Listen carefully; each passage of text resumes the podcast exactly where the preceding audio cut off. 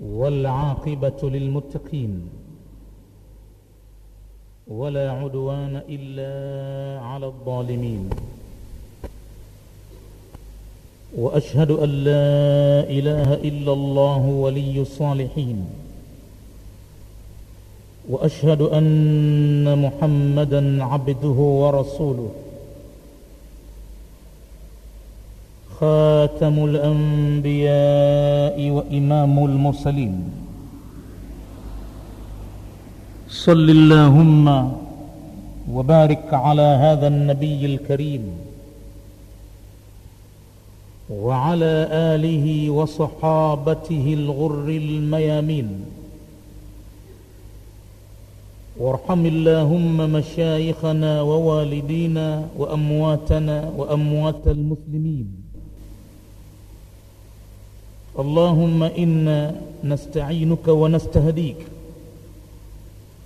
ونستغفرك ونتوب إليك ونؤمن بك ونتوكل عليك ونثني عليك الخير كله نشكرك ونكشرك ولا نكفرك ونخلع ونترك من يفجرك اللهم إياك نعبد ولك نصلي ونسجد وإليك نسعى ونحفد.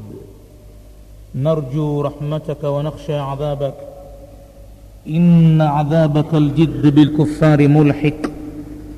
وصلى الله على سيدنا محمد وعلى آله وصحبه وسلم.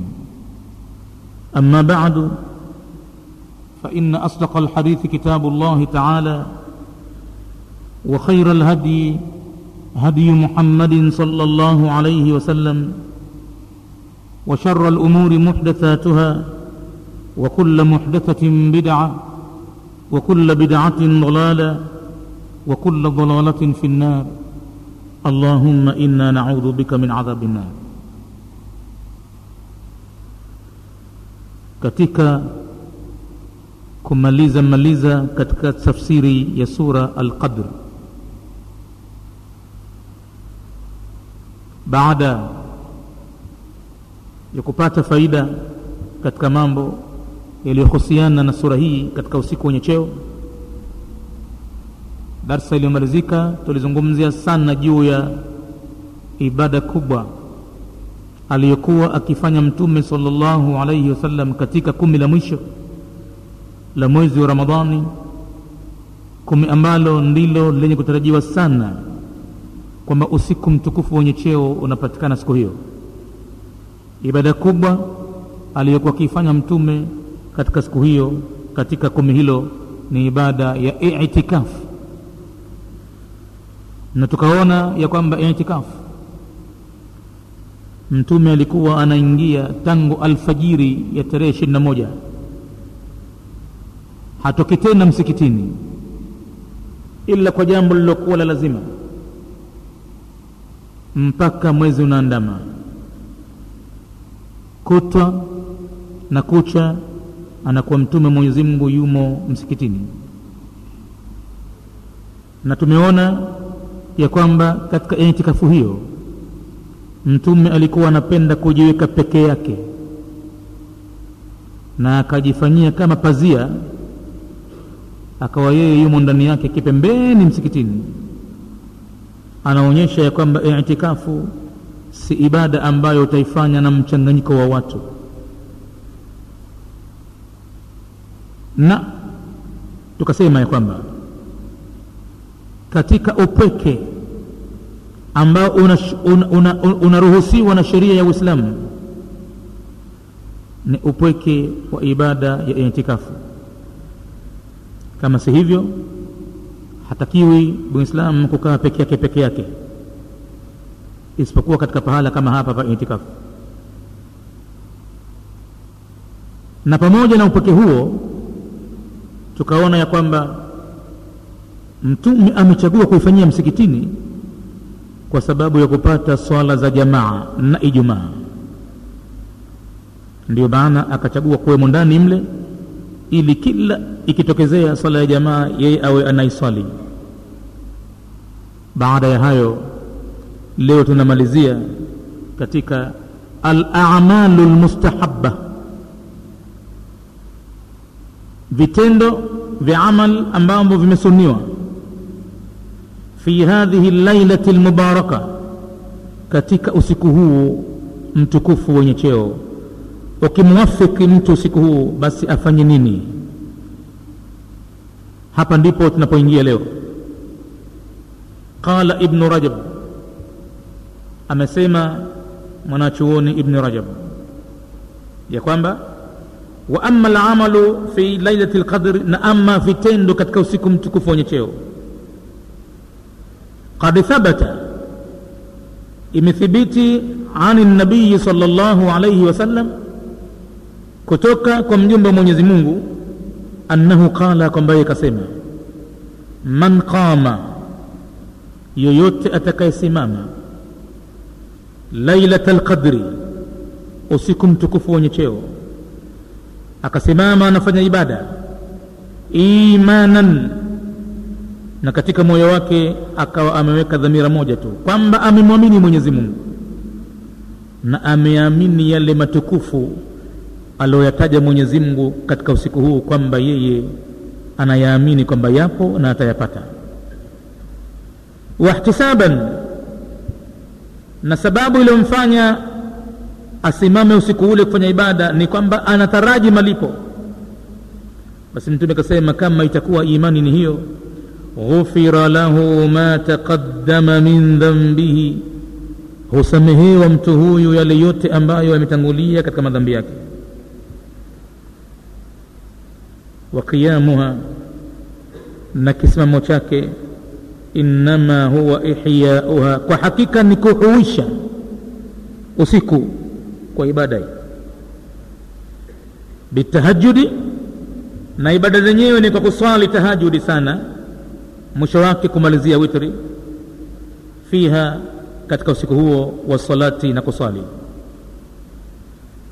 Wakad umira aishatu na vile vile ameamrishwa bibi Aisha na mjumbe wa Mwenyezi Mungu biduai fiha, kwamba afanye kuomba dua sana katika usiku huo. Waqala sufianu Thauri, na akasema Imamu sufiani Thauri ya kwamba adduau tilka llaila, kuomba dua mtu katika usiku huo mtukufu wenye cheo ahabu ilaya ni jambo linalopendeza mno kwangu mimi min assalati kuliko hata swala. Yeye sufiani thauri amependelea zaidi kuomba mwenyezi mungu zaidi. Zaidi kuliko ibada ya sala ingawa sala maana yake ni ibada ni dua vile vile. Lakini yeye amekusudia yale maombi yenyewe. Na sala ni dua mtu anapoambiwa kwamba anaswali ni kwamba anaomba dua kila kitendo unachokifanya kwenye swala utakuta mna dua ndani yake ukifika kwenye rukuu katika baadhi ya dhikri ambazo mtume akitumia ndani yake mna dua akisema subhanaka allahumma rabbana wabihamdika allahumma ighfir li subhanaka allahumma ametakasika mwenyezi wabihamdika na kwa sifa zako mimi ndo ninakusifu. Allahumma ighfirli e mwenyezi mungu nisamehe mimi. Dhikiri hii mtume akiitumia sana kwenye rukuu na katika sijda. Baada ya kuteremka sura alfathu idha jaa nasrullahi walfathu katika sura hii ilimpa, ilimpa amri mtume atakapoyaona mambo ya kuingia watu katika dini ya kiislamu kwa wingi na ushindi wa kutekwa mji wa maka basi afahamu kwamba siku zake za kukaa duniani zimekwisha na ajiandae kwa safari na katika siku hizo awe anafanya dhikri zaidi ya kusema subhanaka allahumma rabbana wa bihamdika allahumma ighfirli. Mtume akitumia dhikri hii kwenye sijida na katika rukuu hali ya kuwa alikuwa akiawil aya ya qurani kuifata maelekezo yake kwa hivyo utaona katika swala mna dua ukifika katika kitako baina sajidataini unamuomba mwenyezi mungu kusema rabbi ighfirli warhamni wajburni warzuqni wahdini waafini waafu anni warfani unamomba mwenyezi mungu mambo haya ukifika pale katika kitako baina saidataini kwa hivyo swala nayo vile vile ni dua. Lakini imamu sufiani thauri anasema adduau fi tilka llaila kuomba dua katika usiku huu usiku mtukufu wenye cheo. Jambo hilo la kuomba dua ahabu ilaya ni jambo lenye kupendeza zaidi kwangu mimi.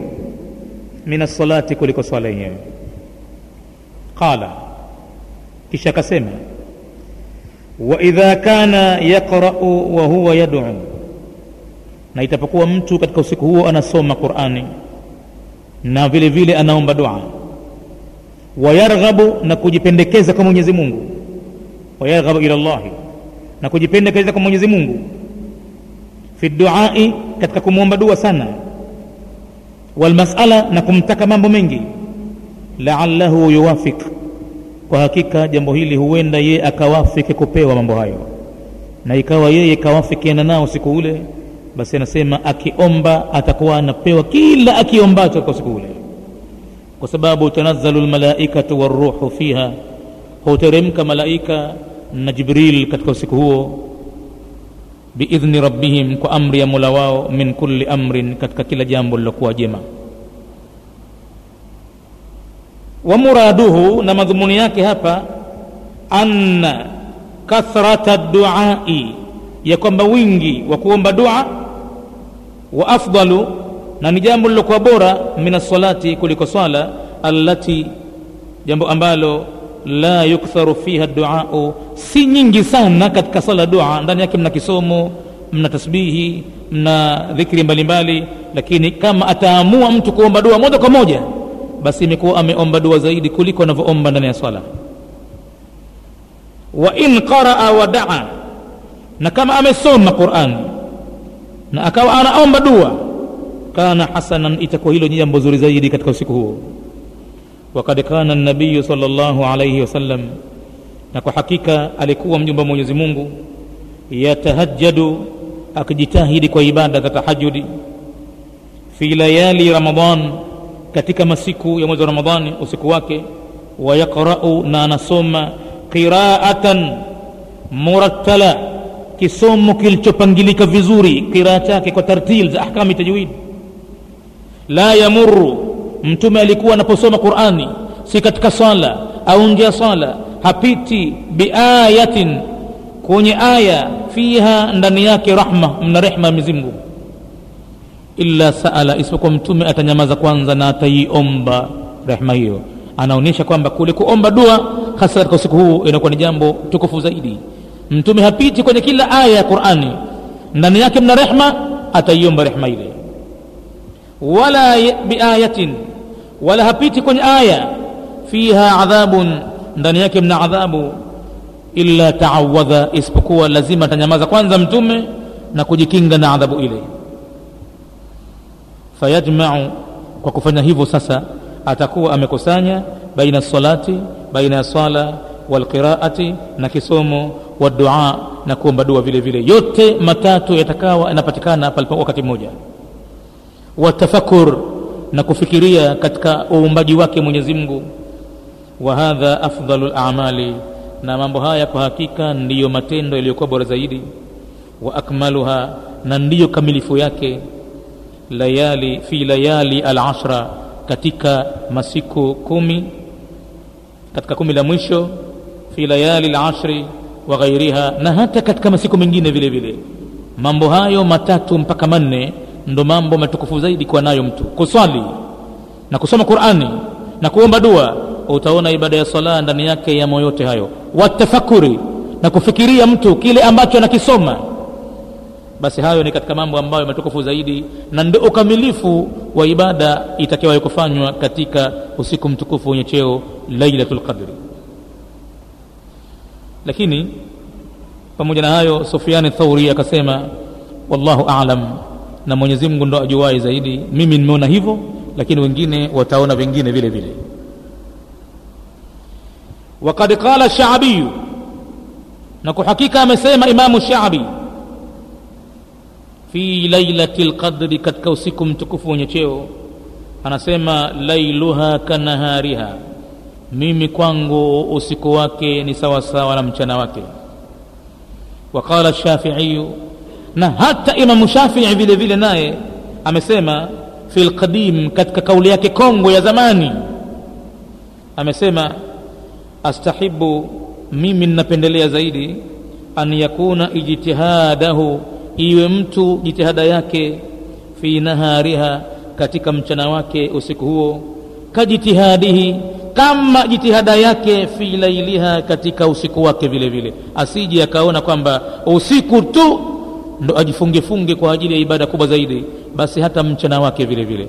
Yaani ule usiku wa kuamkia lailatul qadri kama akafanya ibada usiku basi na mchana wake vile vile afanye mambo yale yale ajifunge vile vile ajikusanye vile vile. Isije ikawa kategea usiku tukakadiria usiku huu ndo uliotajwa tena kukicha alfajiri amevunja kila kitu. Anaendelea na dhikiri zake tasbihi zake na kila kitakiwacho kufanya mchana atakifanya vile vile.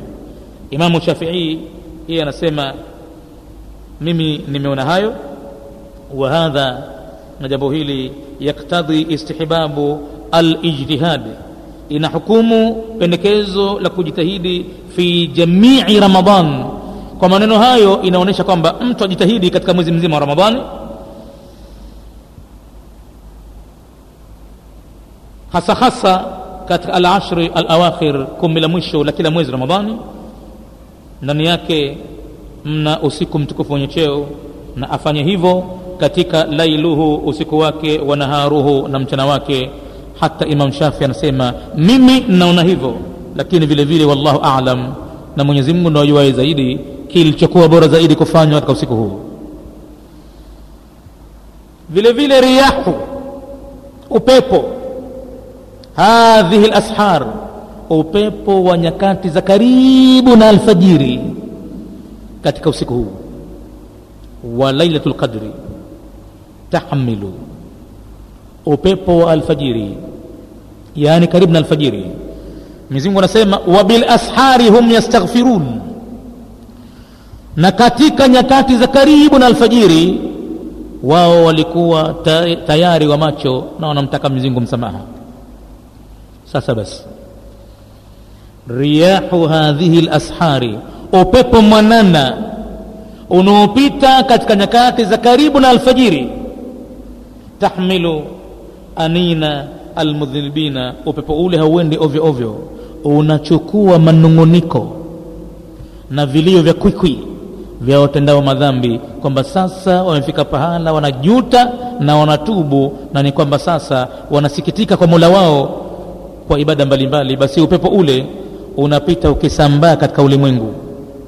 Kuchukua maneno yote wanaoyasema wanayofanya madhambi. Na sasa wanatubia basi unachukua upepo ule unapeleka kwa mwenyezi mungu. Kwamba waja wako sasa basi wanarejea kwako na haya ndo maneno yao na hivi ndo vilio vyao. Na vile vile wa anfasa almuhibin upepo unachukua tena pumzi za watu wenye kupendana kwa ajili ya mwenyezi mungu. Pumzi zao zile kila wakihema katika alfajiri ile au nyakati za ashar karibu alfajiri basi ukipita upepo ule unachukua mpaka pumzi zao za watu wanaopendana kwa ajili ya mwenyezi mungu. Wa qasas ataibina na upepo unachukua vile vile visa na habari wanaosikitika nazo wale wenye kutubia kwa mwenyezi mungu. Kama watasema kwa siri kabisa kwamba mwenyezi mungu awasamehe kwa kufanya jambo kadha kadha kadha kadha upepo ule unayachukua maneno yote yale. Thumma kisha upepo ule baada ya kuyachukua haya taudu unarejea tena duniani. Biraddi ljawabi kwa marejezo ya jawabu mwenyezi mungu anatoa maneno yake naye vile vile upepo anachukua jawabu vile vile ya mwenyezi mungu. Ulipeleka maneno ya viumbe upepo ule na unaporudi haurudi mtupu.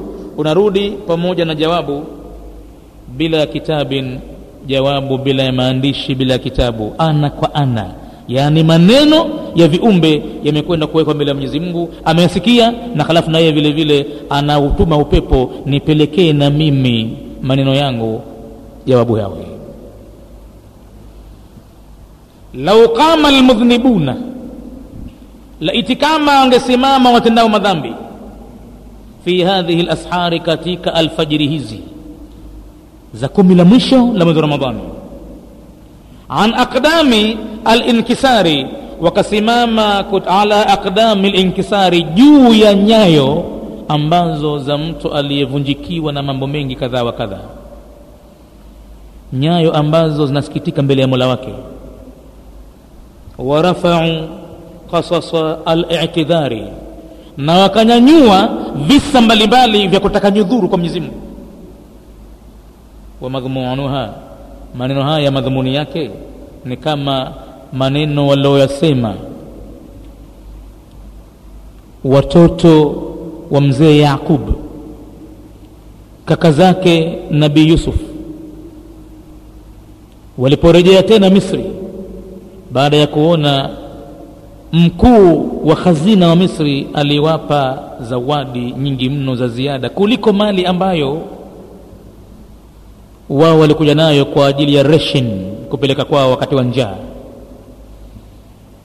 Basi mara ya pili walipokuja, tena mara pili mji wa misri basi mwenyezi mungu anatusimulia kwamba walikuja na maneno ambayo ni sawasawa na maneno anayoyasema mja mnyonge mbele ya mola wake katika pinga pinga la usiku kwenye thuluthi ya mwisho ya usiku. Ikiwa ni kumi la mwisho la mwezi wa ramadhani au kawaida yake nyakati hizo yeye anakuwa yuko macho anazungumza na mola wake. Mazungumzo hayo ya mtu aliyosimama kwa nyayo zilizovunjika tamaa mnyonge sana aloyafanya yanamtia wasiwasi kwamba hajui kwa mwenyezi mungu atamsamehe atamwadhibu. Basi ni sawasawa na maneno ya vijana wale waliposema ya ayuha lazizu ewe bwana mheshimiwa masana wa ahlana dhuru imetupata sisi na watu wetu kutuliko dhara ya njaa. Wajina bibidhaatin muzjatin na tumekuja hapa na bidhaa zilizokuwa si nzuri bidhaa zilizokuwa hazina quality nzuri ya kuweza kumpatia mtu. Mali mengi. Na tulichonacho tumepewa na wazee wetu maskini sana. Basi na sisi tunakuomba utupe kwa hisani yako wewe ni mtu mwema. Wewe tupe si kwa kulinganisha na tulokuja nayo. Hii ndiyo hali anayokuwa nayo. Mja mbele ya mula wake katika siku kumi hizi na siku nyingine mbalimbali. Mbali, anatumia maneno hayo kama kwamba anamwambia mwenyezi mungu mimi sina ibada kubwa sana ya kujisifia kwamba ninafanya ibada ni garanti nayo lakini ibada zangu za kinyonge nyonge ndo hivyo hivyo tena. Khiraa chenyewe rukuu yenyewe sichopata kiraa cha mtume aliokuwa akisoma sura saba kwenye rakaa moja. Sichokuwa mimi na uwezo wa kurukuu kwa kuchukua muda aliokuwa akichukua mtume rukuu yake ilikuwa inafatana sawa sawa na sura saba katika rakaa moja. Basi mtume kirukuu anachukua muda ule ule aliotumia kwenye sura saba katika rakaa moja alipokuwa wima. Na akisujudu anachukua tena mtume muda ule ule. Sasa yeye maskini mja wa mwenyezi mungu mnyonge kama kwamba anamwambia maneno walioyasema ndugu zake yusufu walipokuja misri walimwambia hivi walimwambia na mkuu wa ghala wakati ule ni mwenyewe yusuf. Ndugu zake wakati bado hajamfahamu ni nani yeye. Walimwambia ya ayuha lazizu ewe bwana mheshimiwa mwenye dhamana ya kutoa chakula kuwapa watu katika wakati huwa njaa. Sisi tumekuja hapa kubadilisha vyakula lakini ni kwamba tunakusikitikia kwa kusema masana imetufika sisi wa ahlana na watu wetu wa nyumbani adhuru bara yani njaa kubwa sana. Na hapa tumekuja kwako. Wajina bibidhaatin tumekuja hapa na bidhaa muzjatin zilizokuwa za chini. Mbovu mbaya tu. Hazina thamani kubwa. Tunalokuomba faaufi lana lkaila tutimizie sisi kipimo na baada ya kutimizia kipimo tunakuomba watasadaka alaina. Inabidi ututulie na nyongeza nyingine ya sadaka tu juu yetu. Maana bidhaa zenye ndo hizo hizo. Na yeye mwenye kufanya ibada anakuwa sasa kama kwamba anamwambia mzimgu hivyo. Sina hasa ibada ya kutegemea. In kana ahlu tuqa fazu bima amilu. Kama alivyosema mshairi ikiwa wacha mungu wamefaulu kwa walioyafanya mambo yao mema mimi sifiki huko siwezi kusema kwamba ninamcha mungu nami kama vile. Faman yajudu lilasina nani atakayewafikiania ukarimu watu ambao wanaendelea katika maasi kila siku? Na mimi ni mmoja katika hao. Wacha mungu wamefaulu kwa wema wao waliofanya bima amilu. Faman yajudu lilasina bilkarami nani atakayewahishani wakirimu kwa takrima mbalimbali watu ambao wamejaa taka za madhambi basi yeye mja amejifanya namna kama hiyo. Anaomba kwa mwenyezi mungu si kama nina kitu kikubwa sana kwamba nina garantii kwamba ninachokifanya sasa hivi ni kikubwa mno. La kwa hakika ya ayuha lazizu ewe bwana mheshimiwa kama walivyosema kaka zake yusuf kumwambia nabi yusuf sisi masana wa ahlana dhuru yametufika na watu wetu madhara. Shida kubwa wajina bibidhaatin musjadi, musjatin. Na tumekuja hapa na bidhaa zilizokuwa za chini duni kabisa. Faaufi lana lkaila basi tutikimilizie vipimo vyetu. Tupe kwanza kwa mujibu wa vipimo vyetu. Tunaomba lifanyike hilo lakini na vile vile bidhaa zetu kidogo. Watasadaka alaina ututolee sadaka juu yetu. Tupe ziada. Yaani bure bila ya kitu ambacho tunacho sisi basi kwa maneno hayo mwenyezi mungu anapoambiwa hivyo la baraza lahum tauqia mwenyezi mungu na yeye anawakabili kwa kukubali maneno yao alaiha juu yake. Kwa hivyo imekuwa nabii yusufu aliwakabili ndugu zake kwa jawabu hii ifuatayo. Aliwaambia siku alipowajulisha yeye ni nani? Aliwaambia la tathriba alaikum lyauma hakuna lawama siku ya leo juu yenu. Yaghfiru llahu atusamehe mwenyezi mungu lana walakum sisi na nyinyi. Shetani ndiye aliyechochea hata yakapita yaliyopita nyuma. Sitaki kukitonesha kidonda nikakumbusha mambo hayo. Yakushapita yamepita. Mimi nasema la tathriba alaikum lyauma yaghfiru llahu lakum. Akusameheni mwenyezi mungu nyinyi wa huwa arhamu rahimina na yeye ni mbora kabisa kurehemu. Basi mwenyezi mungu naye vile vile kwa maneno ya mtu ambaye kakiri kabisa hata ibada zake anaziona kwamba hazifiki kwenye thamani kubwa mbele ya mwenyezi mungu. Kamwomba ampe hivyo hivyo ziada. Basi mwenyezi mungu anawakabil waja wake kwa jawabu kama hii kwamba naam la tathriba alaikum lyauma kama mmekubali hivyo nami nasema kama alivyosema mtume wangu nabii yusuf kuambia ndugu zake la tathriba alaikum lyauma nabi muhammadi alitoa kauli hiyo hiyo. Alipoiteka maka makoreshi aliwauliza ma tadhunnuna anni failun bikum? Mnadhania mimi nitafanya nini leo? Nyinyi mlisema hayawe haya na mkanidharau nilipokwambieni kwamba iko siku mimi nitarejea maka na nitaitia mkononi. Nyinyi mkaona hayo jambo mambo hayo kama ni ndoto tu. Sasa yamekuwa. Na mmenifanyia nyinyi ya kunifanyia makubwa mno. Nyinyi mmefika mpaka kunitupia mimi matumbo katika machinjio ya ngamia yaani yale mazalio maozaoza madamudamu mimi nimesujudu mbele ya mola wangu mnakuja mnanimwagia kichwani. Nyinyi mmenifanyia mambo makubwa sana na wafuasi wangu ndo haisemeki tena. Wako mlowachana pande mbili wanawake. Kwa kuwafunga mguu mmoja mnyama huyu na mguu mmoja mnyama wengine mkawatoa wanyama wale shoti. Mwanamke anachanika katikati. Wako mlowachomelea mlowatilia moto katika misuma, misumari ya moto. Kisha misumari ile inawaka vibaya sana mkawapasua vichwa vyao kwa misumari ya moto. Mkayafanya ya kuyafanya. Leo mimi mwenyezi kishanipa uwezo lolote nitakalosema sasa hivi mtafanyiwa nyinyi. Nikisema kwamba vichwa vyenu vikatile mbalini mtakatwa sasa hivi. Lakini nataka mtoe jawabu nyinyi wenyewe. Ma tadhunnuna anni failun bikum? Mnafikiria nyinyi mimi nitafanya nini sasa hivi hapa? Makoreshi wote wameinama. Walimwambia ufanye nini ya muhammad? Akhun karimun. Wabnu akhin karim wewe ni ndugu yetu mtukufu mheshimiwa. Na ni mtoto wa mwenzetu baba yako alikuwa mwenzetu vile mtukufu vile vile. Sisi tunaona ya kwamba utatusamehe. Hutolipa kisasi ya muhammad ya rasulllah basi mtume akawaambia maneno haya aliyowaambia nabi yusuf kaka zake aliwaambia naam la tathriba alaika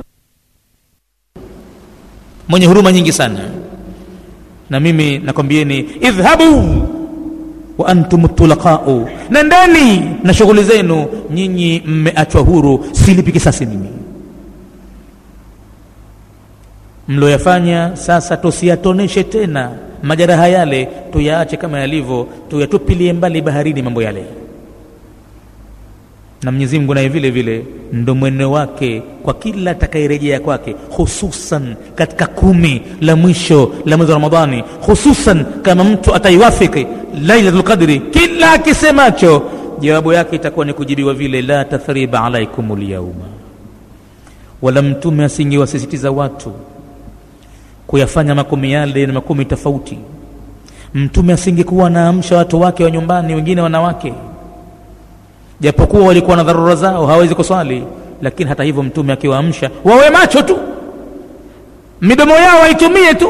Kumtaja mwenyezi mungu na kuomba mwenyezi mungu sana kwa sababu mtume alikuwa anajua usiku ule au kumi lile la mwisho.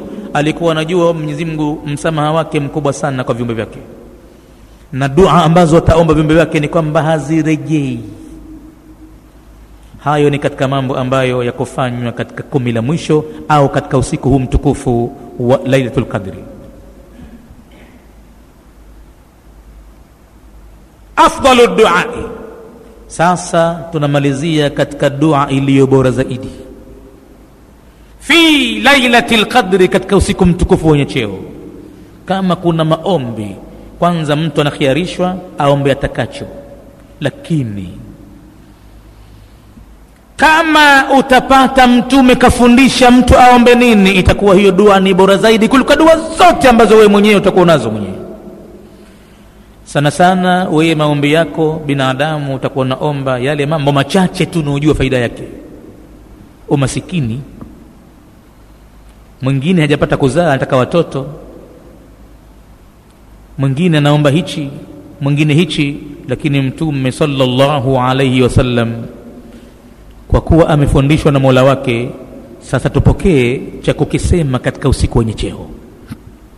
Katika dua iliyokuwa bora zaidi kuliko dua zote duniani.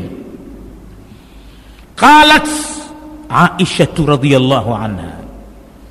Amesema mama aisha mwenyezimngu amwiradhi linabii kumwambia mtume mwenyezimngu salllahu alaihi wasallam alimuuliza hivi araaita e wa mwenyezi mungu unaonaje?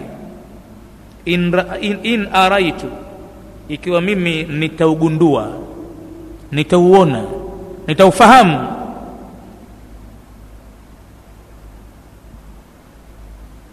An waqaftu kwamba mimi sasa nimesimama katika lailat lqadri usiku mtukufu wenye cheo. Ikiwa itanitokezea hivyo na kuuliza ma aqulu fiha mimi niseme maneno gani? Nitumie ulimi wangu niseme nini?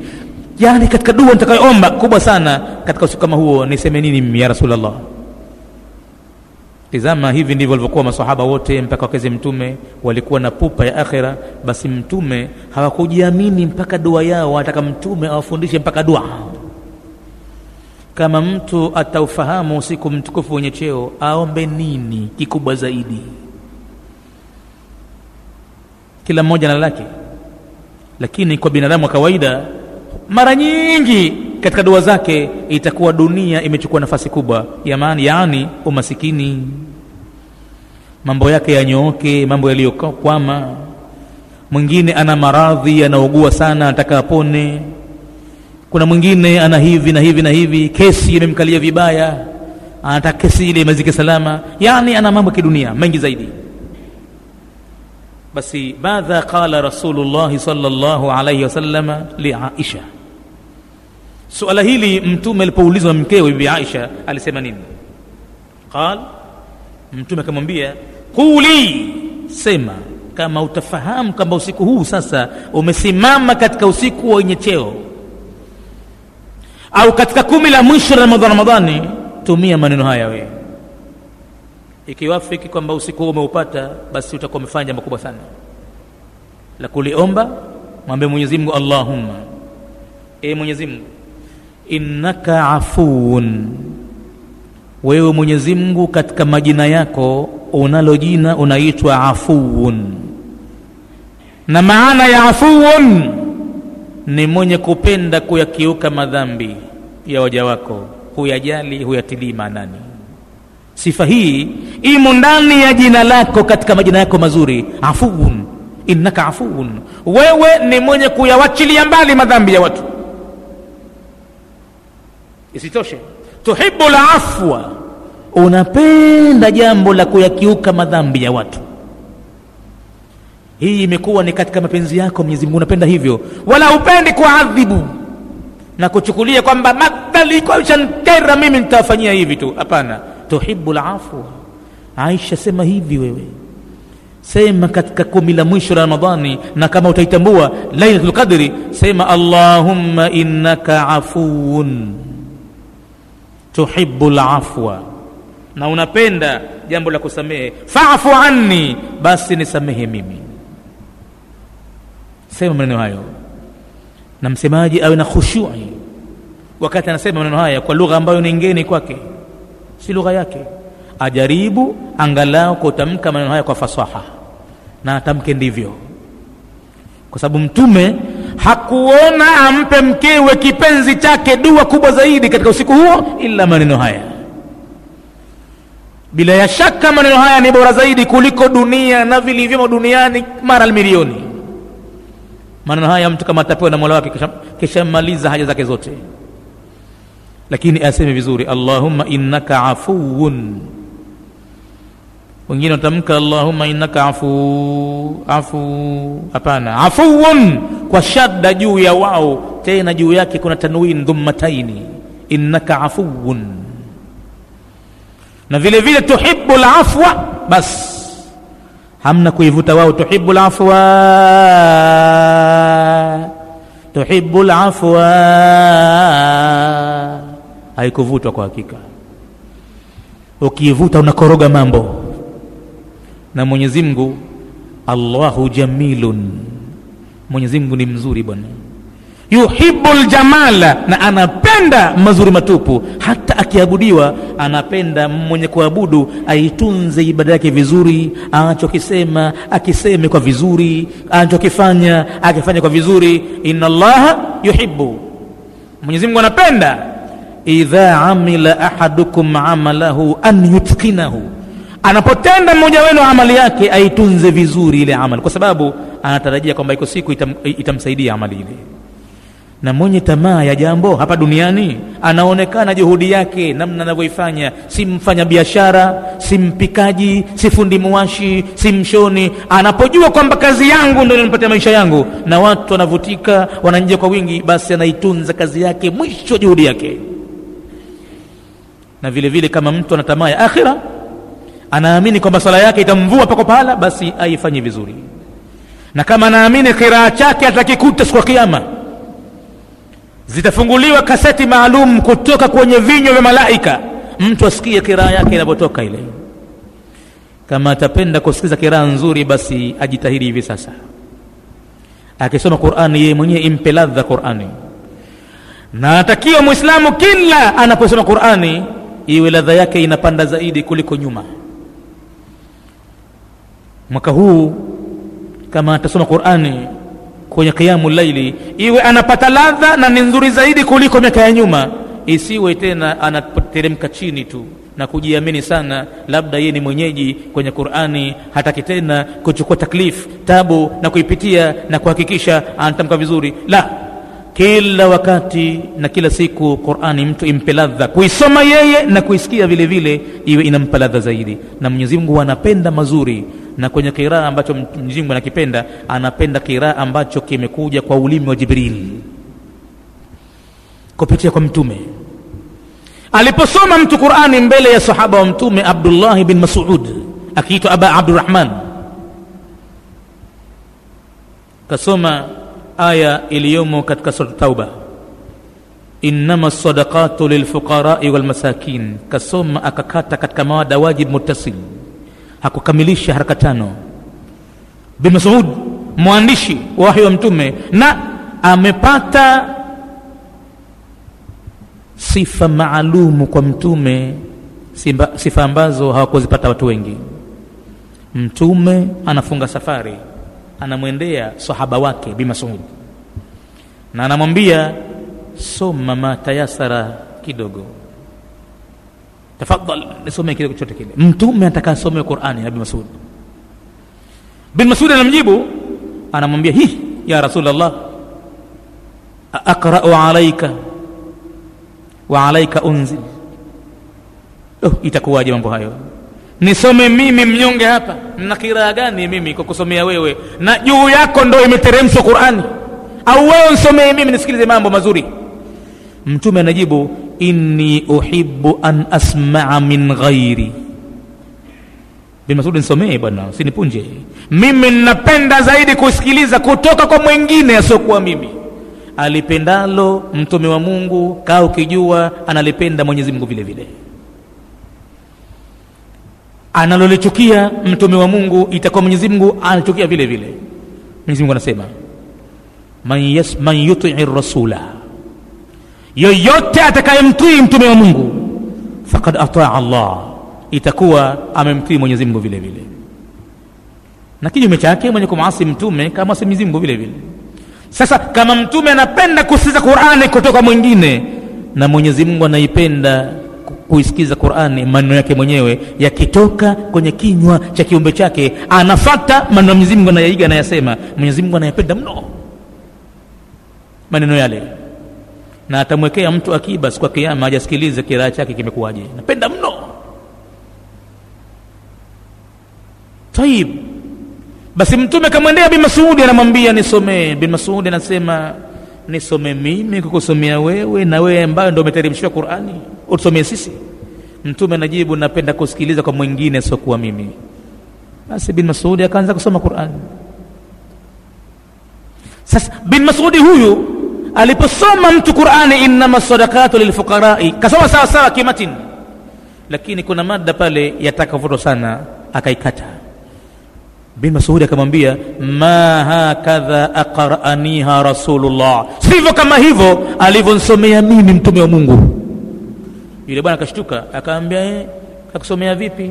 Bin Masud akamsoma innama sadaqatu lilfuqarai walmasakin. Akaivuta ile mada ya wajib mutasil kwa haraka sita.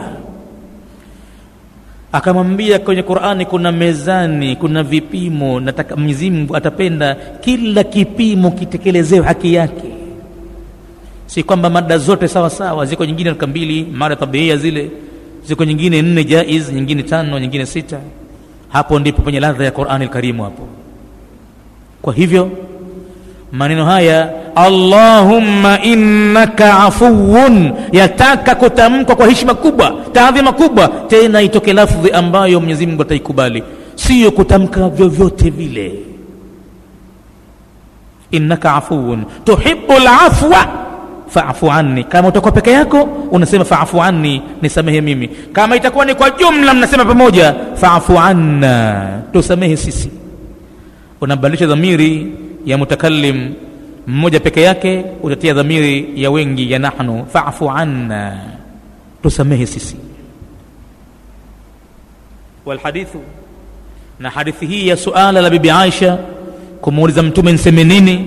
Na mtume kumjibu hivi walhadithu hadithi hii fi masnadi ahmad. Iko katika masnadi ahmad bin hambali walafu na ule msamaha ambao mtume kamfundisha aisha aombe. Min asmai llahi taala alafuu ni katika jina mojawapo miongoni mwa majina ya mwenyezi mungu mtukufu. Ana jina lake mwenyezi mungu anaitwa alafuu min asmai llahi taala. Wa huwa yatajawazu naye mwenyezi mungu kwa jina hilo anakiuka. Yatajawazu an sayiati ibadihi kwa jina hilo ye, jina hili lake yeye. Amejipa jina lenye sifa ambalo yatajawazu an sayiati ibadihi anakiuka makosa na maovu na madhambi ya waja wake. Wa huwa na isitoshe yuhibu lafwa mwenye jina hilo anapenda jambo la msamaha kwa hivyo fayuhibu mwenyezi mungu anapenda an yafua an ibadihi kuwasamehe waja wake wanaporejea kwake. Wayuhibu na vile vile anapenda min ibadihi kutoka kwa waja wake nao vile vile. An yafua baadhuhum an baadhin wawe wanasameheana baadhi yao kwa baadhi ya wengine. Kama alivyo yeye vile atataka na waja wake vile vile sifa hii wawe nayo wao an yafua baadhuhum an baadhin wawe wanasameheana baadhi yao kusamehe wengine katika makosa ya kibinadamu. Wamekosana wao kwa wao. Faidha afa baadhuhum an baadhin wanaposameheana baadhi yao viumbe kwa baadhi ya wengine amalahum biafwihi. Ndipo mwenyezi mungu atapowatekelezea na yeye vile vile msamaha wake mpaka wakubali wao kwanza kusameheana. Amalahum biafwihi ndipo mwenyezi mungu atapowatekelezea na vile vile msamaha wake. Waafuuhu na msamaha wake ahabu ilaihi ndo jambo ambalo lapendwa mno kwake yeye an min uqubatihi kuliko mateso yake. Anapenda yeye mwenyewe mwenyezi mungu anapenda kusamehe kuliko jambo la kuadhibu. Tena kama hapana budi kashikilia kwamba lazima adhibiwe mja wake. Atamwadhibu lakini yeye anapenda kusamehe. Kama yuko tayari mja asamehe na mwenyezi mungu. Yuko tayari zaidi. Kama tunavyosoma kile siku allahu ashaddu farahan litaubati abdihi. Mwenyezi mungu amezidi mno furaha kwa toba ya mja wake min ahadikum sakata an bairihi kuliko mmoja wenu aliyeanguka kwenye mnyama wake ikiwa nyumbu ikiwa farasi. Kaporomoka au kaanguka kwenye mnyama wake na mnyama kenda mbio hana habari kamtupa mtu nyuma huko. Mnyama ule mnyama yule katokomea alikotokomea akiwa ana mali yote kwa hakika. Kuanzia mali zake mtu na mali za watu yeye ni mchukuzi tu chakula chakula safarini kwake safari ndefu. Maji ya kunywa nayo mnyama. Alimradi mnyama na kila kitu. Yeye kaanguka yo mnyama katokomea mnyama. Sasa akabaki anangojea rehema ya mwenyezi mungu. Ima kufa na njaa na dhiki na kiu au tena mwenyezi mungu vyote vile. Kavunjika moyo. Kakaa kitako kwenye mti. Usingizi unamchukua pale anangojea kufa tu. Jangwani hapiti mtu yoyote. Na akija mnyama wa majangwani wa porini anararua pale kila kitu simba chui nani nani. Amekaa kitako ya rabbi sasa hapa mi sina mbele sina nyuma.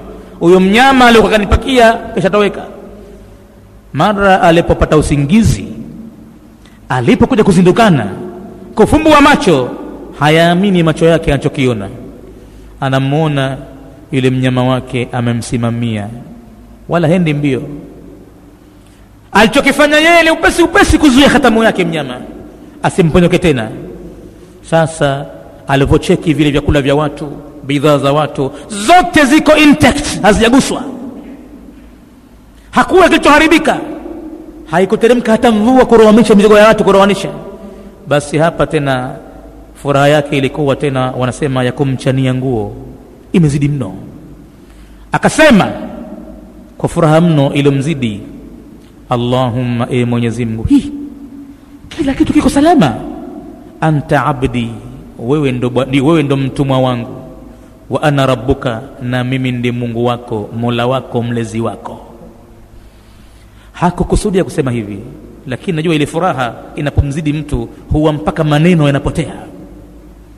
Alikusudia kusema allahumma anta rabbi wa ana abduka.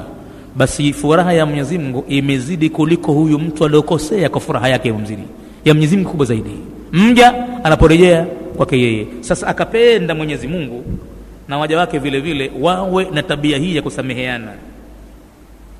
Faidha afa ba'dhuhum wakati watakaposameheana baadhi yao an baadhin kwa baadhi ya wengine amalahum biafwihi ndipo mwenyezi mungu atapowatendea msamaha wake. Waafuhu. Na msamaha wake mwenyezi mungu. Ahaba ilaihi ndo jambo ambalo lapendwa mno kwake yeye min uqubatihi kuliko mateso yake. Wa kana annabiyu sallallahu alayhi wasallam na alikuwa mtume wa mwenyezi mungu sallallahu alayhi wasallam, alikuwa yaqul ana maneno anayasema mara kwa mara. Maneno hayo akiyatumia mpaka kwenye sijida. maneno gani? Alikuwa na maneno akisema audhu biridhaka. E mwenyezi mungu mimi ninajikinga kwa kutegemea radhi zako min sakhatika kutokana na makasiriko yako. Audhu biridhaka min sakhatika najikinga kwa radhi zako ndo kinga yangu. Min sakhatika kutokana na ghadhabu yako yaani makasiriko yako. Wa biafuwika na najilinda kwa msamaha wako ndo kinga yangu ndo ngao yangu. Msamaha wako imekuwa kama ndo ngao yangu. Min ukubatika, kutokana na mateso yako mwenyezi mungu. Unategemea msamaha wa mwenyezi mungu ndo kinga yako ndo ngao yako kutokana na mateso yake mwenyezi mungu. Maneno haya mtume akiyatumia sana hususan anapokuwa kwenye qiyamu laili kwenye sijida hukaa muda mrefu mtume akawa anayasema maneno hayo. Allahumma inni audhu biridhaka min sakhatika wa bimuafatika min uqubatika wa audhu bika minka la uhsi thanaan alaika anta kama athnaita ala nafsika. Anarejea tena mtume usiku kucha muda aliotumia kwenye qiyamu sura saba anautumia kwenye sijida allahumma inni audhu biridhaka min sakhatika wa bimuafatika min uqubatika wa audhu bika minka la uhsi thanaan alaika anta kama athnaita ala nafsika falaka lhamdu hata tarda walaka lhamdu idha radhita. Anayatumia usiku wote huo akipenda kutumia hayo kwa sababu alikuwa anakimbilia kwenye kujikinga na msamaha mwenyezi mungu kutokana na ghadhabu yake na makasiriko yake wa adhanu lishai biidhni llahi tabaraka wa taala. Naam, tunahitimisha Suratul Qadri kwa maneno ya alarifina billah, watu wenye kumtambua Mwenyezi Mungu sana, watu wachamungu sana, wanatupa kidogo kama wasia wao. Mwisho anasema idha aujaatka dhunub itapokuwa unaugua madhambi binadamu mwislamu fadawiha. Usiache gonjwa la madhambi likawa linaendelea siku zote. Zuia mara moja. Na kuzuia basi kwa hakika lisiendelee gonjwa lile kwako ni bora zaidi kuliko kuamua kujitibu. Kama hukuzuia gonjwa lile hata ukitibu vipi? Na mshairi anasema astaghfiru llaha min qaulin bila amalin.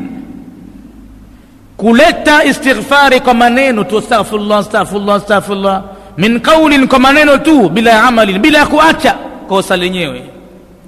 Laqad nasabta naslan lidhi ukumi ni sawasawa na kutaraji kizazi kwa yule ambaye mke aliyemgumba tasa hana uzazi. Basi hutopata kizazi kwa na toba mungu msamaha wake hautopatikana kwa mtu mwenye kutoa maneno tu istighfar. Kisha baadaye akiamka asubuhi au usiku ukimwingilia usiku tena anafanya yale yale. Kwa hivyo wasia wa watu waliomtambua mwenyezi mungu sana wanatuambia idha aujaatka endapo utaumwa wewe yani madhambi yamekupa maradhi idha aujaatka dhunubu fadawiha yafanyie dawa madhambi. Dawa yake ni nini? Birafi yadin billaili kwa kunyanyua mikono usiku uzungumze na mwenyezi mungu mchana pengine utakuwa muongo watu wanakuona. Itakujia kama kwamba watu wanione wajue uchamungu wangu ulivyo. Lakini kiza cha usiku usiku wa manane hakuna ambayo utamuonyesha wewe. Itabidi ibada yake itakuwa ya kweli kweli hasa ibada ile. Waalam bianna sharafa lmumini qiyamuhu billail mtume anaambiwa na jibril tambua ya kwamba utukufu wa muislamu ni kisimamo chake usiku. Usiku. Asimame. Azungumze na mola wake. Tatajafa junubuhum. Ziwe zimeepukana mbavu zao ani lmadajii kutoka kwenye vitanda. Kazi wanaoifanya yaduuna rabbahum khaufan wa tamaa. Wanamuomba mola wao huku wakiwa na hofu ya dhambi zao na tamaa wanayo. Kwa sababu kufanya hivyo ni jambo kubwa sana. Na wakiamka asubuhi wa mimma razaqnahum yunfikun na katika yale ambayo sisi tumewaruzuku basi wanatumia katika njia ambazo sisi tumekuwa radhi nazo. Fadawiha. Ukiugua madhambi maradhi haya usiachilie tu yakakaa hivi hivi tu. Yatakuja kuchukua mwili wako wote. Yameanza pala padogo tu kwenye moyo nukta moja tu ukikaa hivi hivi tu ni kwamba wewe utakuja kuchukuliwa na madhambi yote. Moyo wako iko siku utatawaliwa. Kidoto kimoja kimeingia cha doa siku ya pili yake cha pili cha tatu mara moyo mzima hauna nafasi yoyote iliyokuwa nzima. Ushatobolewa tobolewa na madhambi moyo wote. Hapo tena balran ala qulubihim bali inakuwa nyoyo zimefanya kutu. Kutu imeingia juu ya nyoyo. Kwa hivyo hakiingii chochote wakati huo si Qur'an si kauli ya mtume. Anasema idha aujaatka dhunubu fadawiha yatakapokuuguza yatapokutia maradhi madhambi yafanyie dawa. Birafi yadin billaili kwa kunyanyua mikono yako usiku. Wallailu mudhlimun na usiku huo ni usiku wa kiza. Hakuna kuonaye. Wala taktaan na wala usifike pahala ukakata tamaa. Min rahmatillah katika kuipata rehma ya mwenyezi mungu. Innama kanutuka hakika kukata tamaa kwako minha kutokana na rehma hizo. Min dhunubika kutokana na dhambi zako kwamba hutosamehewa adham ni kosa kubwa mno. Siku ulipokata tamaa kwamba mimi kwa niloyafanya mimi aa, mimi kuisha mimi innama kanutuka minha min dhunubika adhamu hakika kukata tamaa kwako kutokana na madhambi yako ni jambo kubwa sana. Farahmatuhu kwani rehma zake mwenyezi mungu lilmuhsinina kwa watendao wema karamatun ni ukarimu mkubwa mno. Wa rahmatuhu na rehema zake tena mwenyezi mungu lilmudhnibina kwa wafanyao madhambi takarumun takarumun kwa hakika vile vile ni ukarimu mkubwa sana. Kwa watendao wema kwa hakika ni karamatun makarama hayo. Na kwa upande wa wafanyao madhambi rehema zake mwenyezi mungu takarumun vile vile heshima kubwa cheo kikubwa kwa watendao madhambi vile vile. Hii ni sura alqadri. Tuliokuwa nayo kiasi cha muda mrefu sasa na hapa ndiyo khitma ndiyo takhtimu yake sura hii kumalizika kwake. Insha allahu taala darsa inayofuatia sasa itakuwa tunaingia katika sura inayofuatia mbele nayo ni sura albayina sura albayina ni sura ambayo ina aya kama nane hivi. Na ni sura ambayo imeteremshwa maka kabla ya mtume kuhajiri kwenda madina. Na sura zote ambazo zimeteremshiwa maka kabla ya mtume kuhajiri zilikuwa zina kadhia mbili tatu zinazungumzia la kwanza ni kuweka imani kuwa mwenyezi mungu yupo. Kadhia ya pili sura za maka ilikuwa ni kutoa uthibitisho wa kila dalili kuwa qurani ni maneno ya mwenyezi mungu hayawezi kutamkwa na mtu yoyote. Jingine ni kuhusu huyo mtume wa mwenyezi mungu ni mjumbe wa hakika aliyotumwa na mola wake. Ana kila dalili kwamba yeye ni mjumbe wa mwenyezi mungu. Jingine ni imani ya akhira. Suala la kuamini akhira. Basi hayo ndiyo mambo ambayo tutayaona vile vile kwenye sura hii albayina lakini qurani haikujifunga kwa mambo mawili matatu tu tutapata faida nyingine nyingi sana. Katika sura hiyo albayina ni sura yenye aya kama nane hivi. Insha allah darsa ya tafsiri wiki ijayo tutaingia katika sura albayina kesho insha allahu taala itakuwa darsa ni kitabu cha riyadhu salihina bado tuko katika mlango wa dhikri lmaut kukumbuka jambo suala zima la mauti katika mlango wa sitini na tano wa riadhu salihina tunaishi katika dhikri lmaut hatujaingia bado kwenye hadithi tunaishi katika aya ambazo zimefunguliwa mlango ule tunazifasiri aya zile kwanza na baadaye tutaingia katika hadithi moja baada ya moja na kuwasikiliza maulama namna ya faida watakayotupatia katika kila hadithi. Kama, kama tunavyopata hivi sasa kwenye aya zile mbili tatu zilizofunguliwa mlango ule والله أعلم. نمون يزيم قدوا جواي الحمد لله رب العالمين والصلاة والسلام على رسول الله محمد صلى الله عليه وسلم اللهم إنا نسألك بأنك أنت الله الواحد الفرد الصمد الذي لم يلد ولم يولد